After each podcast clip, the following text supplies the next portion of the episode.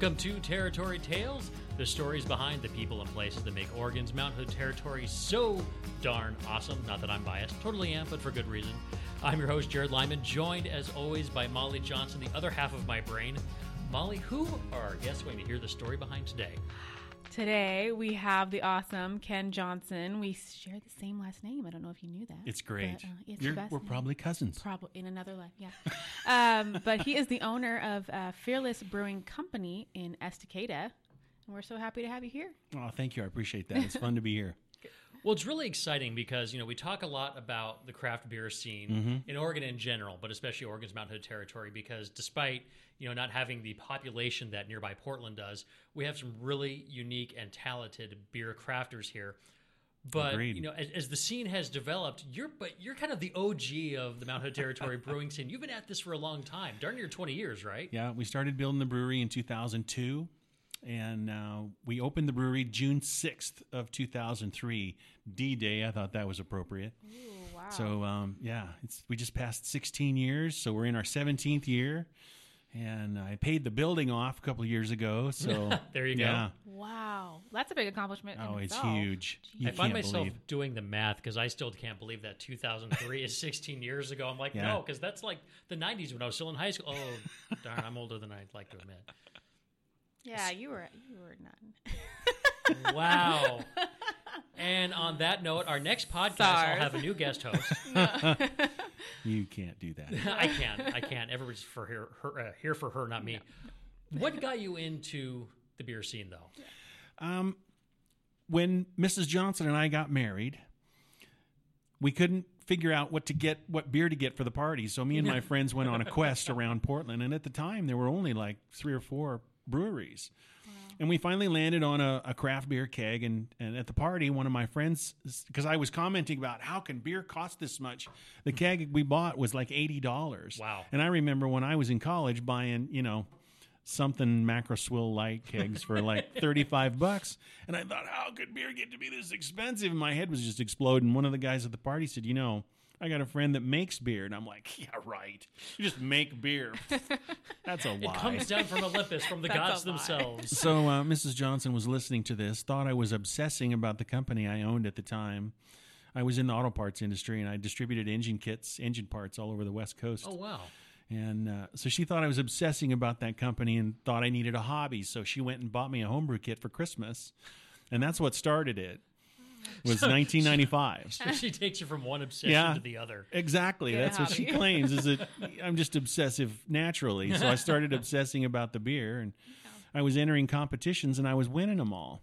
Oh, So uh, I won. Uh, the first big one was I won the best of show at the 1998 Rose Festival homebrew competition. Oh, wow. So I entered three beers. Two of them got gold and one a silver, and one of the golds won the best of show. And it was like Oh, 400, wow. 400 beers at this thing. wow. So we just decided that I wanted to get out of the auto parts business. So I just decided if I could find an exit ramp, I was going to get out and Perfect analogy. so uh, uh, and go make beer. So I managed to strong arm one of our partners. There were five of us. Three of us wanted out, and so one of them was a lottery winner. oh, my God. believe it or not. So we talked him into buying us out. So in 1998, I was out. Yeah. So I wanted to go work in a brewery, and I went to every brewery in the area, and nobody would hire me. Too old. I was 35 at the time. And uh, I remember sitting across the table from the last guy I interviewed with. We laugh about this now. And he said, uh, So let me get this straight. So you're like this ex corporation president, and now you want to come back here and scoop grain for seven bucks an hour. And I don't get it. I'm like, Yeah, I want to make beer. And he's like, We'll call you. I knew he wasn't going to. So I knew he was never going to call. So I went home and I told Mrs. Johnson, I said, I think if the only way I'm going to get to brew is if I build my own brewery. And, you know, we weren't rich by any means, but, you know, we were both pretty hard workers and we had a little bit of savings. And so we just started planning it right then. And so by the time we roll around to 2002, we found a building and I had found some equipment. And we were lucky enough at the time that a lot of breweries went down in flames in the late 90s. And then after 9 11, the big economy dip that we had then, it really took a bunch of them out. And if you were paying attention, this brewing equipment was sitting in the road ditches. If you just Oh, keep wow. your eyes peeled. So I managed to get my first brewing system for about ten thousand dollars. So I Okay, had a now- seven. now pretend I know nothing about brewing yeah. because it's not a large leap to make. What would that normally cost? I mean, what kind of savings are you talking about here? I know that the kettle that I bought in this group of equipment, I know that the original owners paid over 30 grand just for the kettle. Whoa! So you got you a pretty good discount. I had a smoking Yeah. deal. Wow. Yeah. The the brew house that we installed, I just installed a new brew house in 2015. It's a 15 barrel, but just the brew house, which is the kettle, the mash tun, and the the basic rigging and stuff to connect all of that, was uh, over 175,000. Oh my god! So yeah, but now, but now you figured out why that keg cost eighty bucks. yes, you do. so uh, so we were rolling, but when we opened those doors, June 6th, 03, we were out of money. I mean, out. I didn't know how bad it was. The wife was kiting money between credit cards and stuff like that. Thank God we were in the black from the first day. That and that's rare. Wow. Having having been a business owner, that that's super awesome and rare. You know what? But that says a lot for my community. But it also And says a lot for your product. Okay. But nobody knew what my product was. Yeah. That's true. So you know, Estacada is just such a great town. I, we love being there. We love the people. They, and thank goodness they love us back to a certain extent. We, we've done really well there, and but that says a lot about the town. Well, and one of the other benefits of the town is, is Water. something- and I was I was going to go there. I was going to let Water you use your segue. line. Dude, I'm telling you. I love this line that you use, but you don't think you could make as good a beer anywhere but Estacada. So No tell way. me why. Estacada's water is pristine. It's surface water from the Clackamas River, and it is just pristine. It's very, very soft. There's nothing in it. It's a blank slate. So, uh, adding desirable elements to brewing water is much easier than trying to remove undesirable elements. So, when you get water that's such a blank slate like this, uh, yeah, we can make any kind of beer we want because with a blank slate, say I want to emulate the water of you know Burton on Trent or something like that. Well, you just add the desirable components, and there you go. So the, the the magical waters of the Clackamas River is a line that I believe Yeah. you've coined. Yeah. That I absolutely love. But you you explain it well because I mean the Clackamas River is a officially designated wild and scenic river. Yeah. And as such, you're getting something that, you know, maybe some of the other large brands claim to have, but they're just taking it out of a tap. Yeah, they're goofing. We've got it. you get to play on the r- river all day and uh, have a lot of fun on the Clackamas River, and then come drink some beer made from it. It's it's magical. It, really is. It is magical. We love going and recreating out there. It's beautiful. And I get to make a living from it, so that's you do. That is the really best. wonderful. I, I am obsessed with um, just the entire atmosphere out there. We Mm-hmm. love going. My man and I, we love going out there with our dogs and playing on the playing on the Clackamas yeah. River or hiking by it, and then coming into the town and having beer, having food at the little restaurant down the street. It's perfect. Yep, it's a great town. Yeah. We're very lucky. A lot of really cool things for such a small town. Yeah. And I know we're, we're here to talk about Fearless Brewing, but I mean, I think Fearless Brewing and Estacada kind of go hand in hand. I mean, I hope there's so. there's you're iconic there, but for such a small town, it really does have Mm. a lot of really cool things to offer. Absolutely. Absolutely. We got a great bakery. Uh, you know, we only have the one grocery store, but they're really nice folks and they've got all kinds of unique stuff that's really locally made. And yeah, the whole town is, there's, I could talk just for three hours just about the town. I do want to focus on the beer. I want to give you the chance for that. Mm-hmm. But so tell us where the brand name Fearless came from. was a childhood nickname. My pappy used to call me Fearless when I was a little bitty kid. So I just, when I started in homebrew, everybody was naming their beers that they would enter in competitions. So I just started naming everything Fearless because I guess I don't have an imagination. So if it was a Doppelbock, it was Fearless Doppelbock, and you know, just like that. So Okay, how did we- you earn this this nickname from your father? Were I- you doing crazy things? I suppose I'm clear out in the middle of the prairie. I mean, we were. I grew up, you know, 15 miles away from the nearest concrete. Oh wow. There wasn't even any pavement out there, man. So we were out there. So uh, Well, wait, wait. Where was that at? central Nebraska. Nebraska. Okay. Yeah. So, at what point? What brought you from Nebraska to Oregon? Uh, Jimmy Carter pretty much ended family farming. So yeah. Oh, okay. so I was. Uh, okay. I had some family out here, and I figured they wouldn't let me starve to death. So I sold everything I owned, and I still had this '73 Monte Carlo and two changes of underwear, and I think I landed with a couple hundred bucks is all I had left, and got here April Fool's Day of '87. That's all I had. I am not a trust fund baby. So, well, uh, so you got here and is is here where you met your wife? yep. Okay. The So it lovely worked out then. Yes, sir, it did. Yes. So tell us about the different type of beers you have, because you have some some some you know some traditional stuff to the Northwest, but also some Right. really unique things that are, are you know specialized to you. Well, we started off with just the Scottish ale. I've always loved Scottish ales. And that's kind of an anathema to most of the beers that are made in the Northwest that are very hoppy and, you know, very in your face hoppy. Scottish beers are not. They're not very hoppy at all. They're more malt uh, forward and but there's a lot of complexities in the malt. You know, it's it's got a real nutty kind of roasty flavor going on and there's a lot of big caramel in it and a Scottish ale that's done properly is a very unique. It's they throw it in with the amber category, but it's a very unique amber. So we started off with the Scottish. We also did a pale ale because my wife likes pale ales. So she had a recipe when I was a home brewer that she really liked, and so we made that, Well, you got to make something that you guys drink in case nobody else buys Yeah. it. So I mean, which morphed into uh, the Clackamas Pale that we we make right now. So um, there were some other beers that we we've done IPAs all the way along, and nothing really stuck until about five years ago. This one that we have now, we named Thor's Hammer because it's just I built quite a contraption to stir the fermenter. You know, during the dry hop phase of fermentation, I built quite a contraption to keep it s- mixed up. So anyway, it's just really it's just mm, uh, hop flavor and aroma, just like it's I'm throwing it at your face. You know, so everybody loves that beer, so we're still making that one. I'm, I'm guessing you know subtlety is not in your nature. It's probably not in your beer either. I'm I can't even pronounce that word. so we make these beers we call our X series.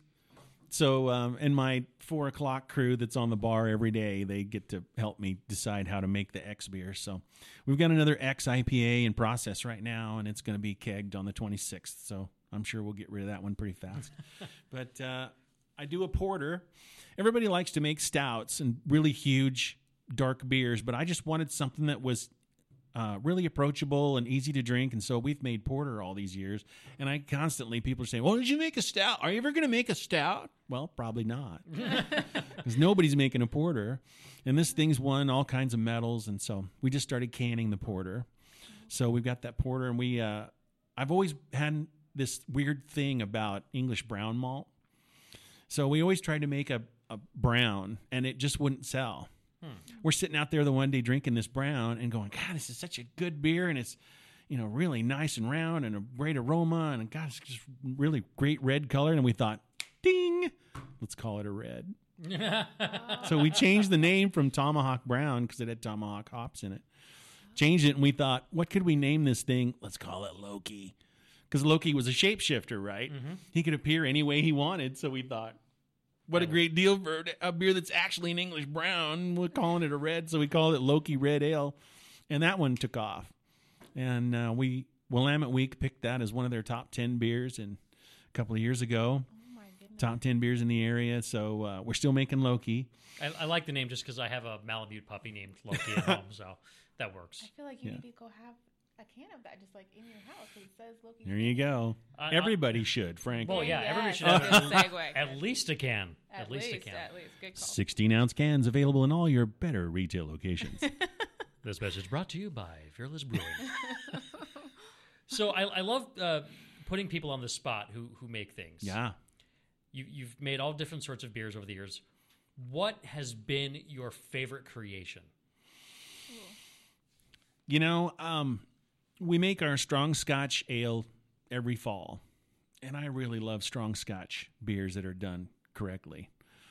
But if you're asking me, you know, in the end, what do I feel is the the biggest uh, contribution to Fearless Brewing Company has got to be that Scottish ale. Okay. It's always been the biggest selling beer, you know, up until the last like year and a half or so. Because now Thor's Hammer is kind of we're making more Thor's Hammer than Oh, than wow. anything. But that Scottish beer, I really believe everybody gets that one flash of genius in their life, and that was mine. So So that what- Scottish ale's been paying the bills for, you know, seventeen years now. Wow. But what's the one that you're going to choose to crack open on the end of a long day to relax with? Mm, Or, or do you just, I mean, bounce around? I mean, I bounce around. People ask me all the time, "What's my favorite beer?" And I, my answer is always the one that's in front of me.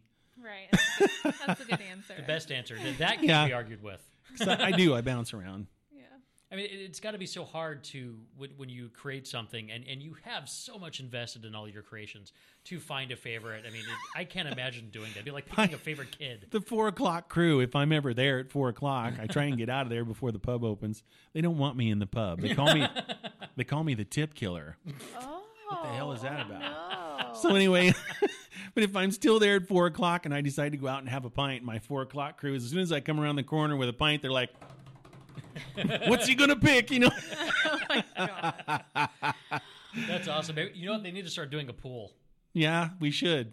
That and you know what? And the, the winner has to split the tips with your crew so that you're no longer Well, killing the or tips. buy a round. I think it's a better idea, right? Well, when people, so if people come, is four o'clock when you open? Yes. Okay. Yeah.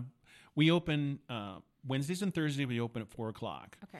And then Friday and Saturday and Sunday we open at noon, and we're closed Monday and Tuesday, which I Oh. still catch a lot of crap about. But Well, if you're going to be closed a day, Monday's the day to do it. Yeah. well, we got to thinking about it the one day, and most folks get two days off a week, and we started thinking, how come we don't do that? Seriously. You So- deserve it. But do you really get two days off? No. Or do you just have a day where nobody's in the tasting room? I don't get any days off. I work every day, yeah. and I'm not complaining about it. It's just that's life. It's a labor of love. Yeah. Yes. Well, do you guys also, um, do you guys have food too? Oh yeah. Okay. Yeah, we um at the time there were very few small breweries that did not have food, brew pubs. Right. So when we opened our licenses as a brewery public house. Okay. Now since then, of course there's a whole bunch of different models that have evolved, but at that time that was the model. If you were small, uh, you were making beer and serving food, and I was fine with that because food soaks up more beer, and hopefully they'll drink more. Right. right. So um, we bounced out of the gate with um, burgers and sandwiches because it was fairly simple, and we knew we wanted to do um, something that was not exactly unique, but something that was a step above, you know, like drive-through or like a roadhouse. Yeah. So we started doing, you know, what we considered to be gourmet burgers, and um, the the menus changed. It's gone back and forth over the years, but we're still doing burgers and wraps, and you know, Mrs. Johnson makes all kinds of interesting soup, and in the wintertime, God, we've soup. always got chili on all the Oh, time. Okay. All right. So, which one of your beers would you pair with that chili? Um, Loki Red probably Okay. works very well with the with the chili. Okay. Yeah. Good. What in? I mean, I, I've I've been involved in a lot of you know wine tasting pairing stuff, and I've done a little Mm-hmm. bit when it comes to beer and food pairing. But what I, I know less about what makes a good pair. Well, you're looking for not only similar components but also dissimilar components that Okay. highlight each uh, uh, item of the the menu that you're that you're eating. So, the one thing that makes the Loki work really well with it is got that uh, a big base, but it's also um, real spicy because we've got some rye malt in it. So it's a little spicy like the chili, and um, Loki's probably the most in your face beer that we make. So you know it's a little bit not only malt forward, but you know really hop forward. It's it's pretty well balanced, but it's just a big, huge in your face beer, and so it like works. that. Yeah, Just big shock of shock. Subtlety is not in my nature either. So. I, I love this like you go like food or something. It's like this delicate thing. I'm like, no, Mm-hmm. you dump the vat of gravy on it, please. Don't give me this like whisper, whisper. This little offhanded moment is brought to you by Jared's Neuroses. Oh my goodness. So currently, how many beers do you have on tap there at the tasting room? typically we try and have ten on. Okay, okay. Uh, I think we're short one right now because uh, the the Happy Helles blew. So, but we've got the XIPA coming on pretty soon. So it's usually anywhere from eight to ten. Okay. And Now- everybody says, "Really, only ten? God!" ten seems like a That's good what- number to me. That's a lot. In 2003, that was a lot of handles, man. Oh, that's a lot of Yeah, handles. before you go to a place where they're like, I have 500 handles. That seems a little much. No. I totally lost my train of thought just visualizing the 100 tap handles. I know. So, but you mentioned earlier that some of the beers that you're canning. Mm-hmm. So people can also, well, I mean, obviously we want people to go to the tap room, but you can actually get them other places as well, correct? well, the right thing to do is to buy some beer at the brewery to take to your friends who couldn't attend. There you go. Look at you. That's the best gift of all. The gift of beer. It's the gift of love. I always thought it was a child's laughter, but beer sounds better actually. Oh my gosh. So we we started canning the Scottish Ale first. I started canning in uh, 2009. Yeah, my distributor at the time, the sales manager actually looked me dead in the eye when I said, I think I'm going to put my beer in 16 ounce cans. He said, That's the dumbest thing I ever heard in my life. Oh wow. Craft beer in cans. You know, Pyramid lost a million dollars doing that. I said, Well, I'm going to give it a shot.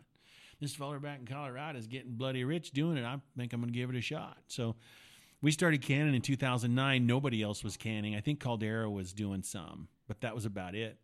So we started off with Scottish, and then we started doing um, our IPA at the time, and then um, we started doing uh, Loki. I want to say in 2013 we started doing Loki, and uh, then Peaches and Cream Ale. That's another one. My wife said we have got to have some kind of fruit beer in this pub. And honestly, I mean, it. it, it sounds. So good. Well, I mean, for if if you're like you know I like beer and you're you're like Yeah. you know the man's man type, it's uh, but honestly it, it's like refreshing beer. Yeah. It's really good. Yep. I like Well, that one. we like to add the peaches in late in fermentation because um, you know the yeast are like looking around, going, "Whoa, we're running out of stuff to eat around here," Whoa. and they're starting to panic about the time you throw that in there, and so they pounce on those peaches and they kind of pull all of that sweetness out of the peaches. So the beer's a little bit tart, but you know if you drink uh, or if you eat peaches, they are a little bit tart. Yeah. Yeah.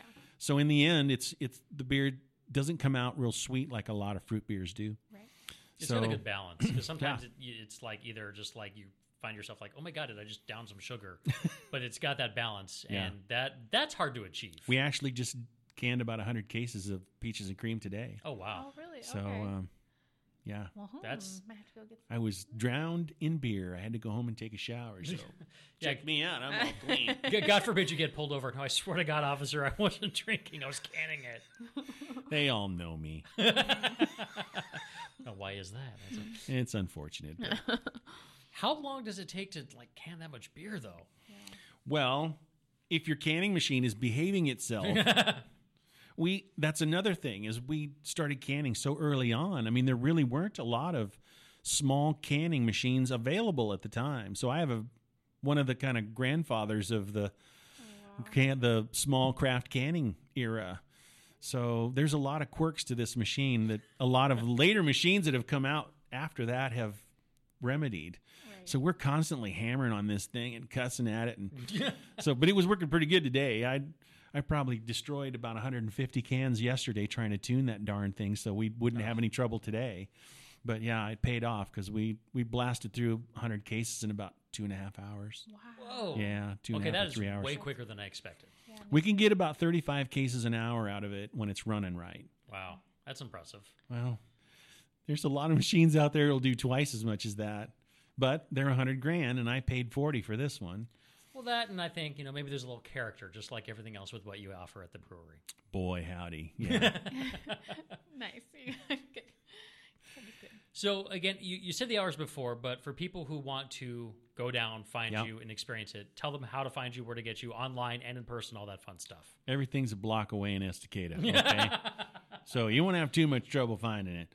But um, we're right on Broadway. There's only one stoplight on the highway. Okay, that's Broadway. if you turn the wrong way, you're going to drive into the river. So you're probably going to turn the right way. Yeah, don't do that. But, uh, if you're coming from Portland, it's a left at the light. Go to downtown. I'm a block and a half down. So uh, 326 North Broadway. And uh, so, how would I describe that? Yeah, it's just like a block and a half off the highway. No, So it- it's it easy really to find. is. Yeah, Yeah. it's really close, easy Yeah. to find. Yeah. Well, Molly and I like to have a little fun with all of our guests. Yeah. And we don't tell them that we do this until afterwards because it, it's more fun to watch you guys panic. Mm-hmm. But we like to. This whole thing is about getting to know the people behind Oregon's Mountain Hood territory. I have no comment. Yeah. So, what more fun way to do that than to completely uh, ambush you with five random would you rather questions?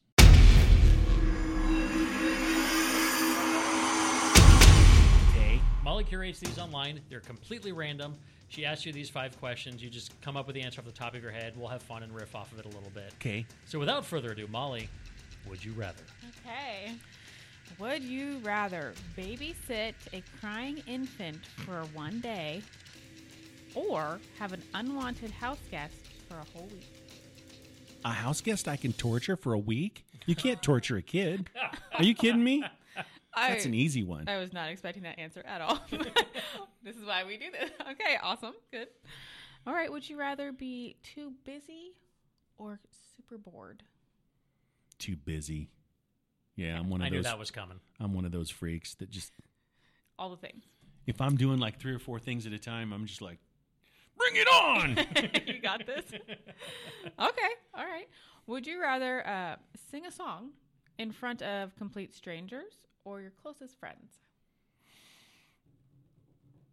I don't know. Strangers would probably be nicer than my friends. They're all a bunch of jerks. Who are your friends then? I, now the follow up question is: Would your friends rather you sing in front of the strangers? yes.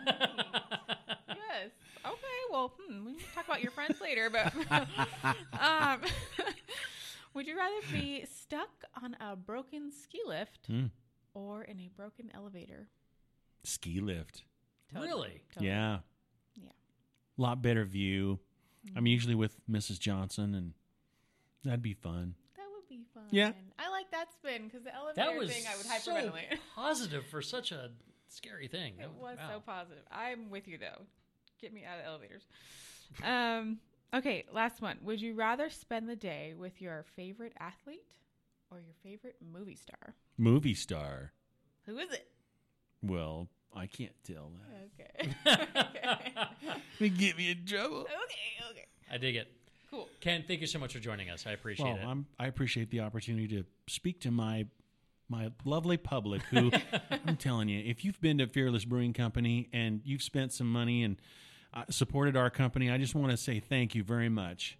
God bless you. It's kept me from having to get a real job for the last 17, 18 years, and it's just it's such a blessing to be in this industry and meet such wonderful people. And if you're one of those wonderful people, I just want to genuinely, honestly say thank you very much.